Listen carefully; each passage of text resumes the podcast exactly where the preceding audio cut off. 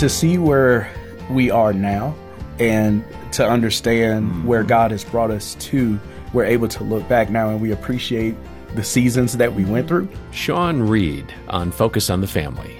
The one thing that I would say is if I could go back, one of the things that I wish I would have done differently was celebrated her strengths. Ah. Instead of seeing, you know, the magnifying glass being drawn out and seeing all of her weaknesses and flaws, Yeah. she was God's gift to me within the marriage, and and so acceptance needed to proceed.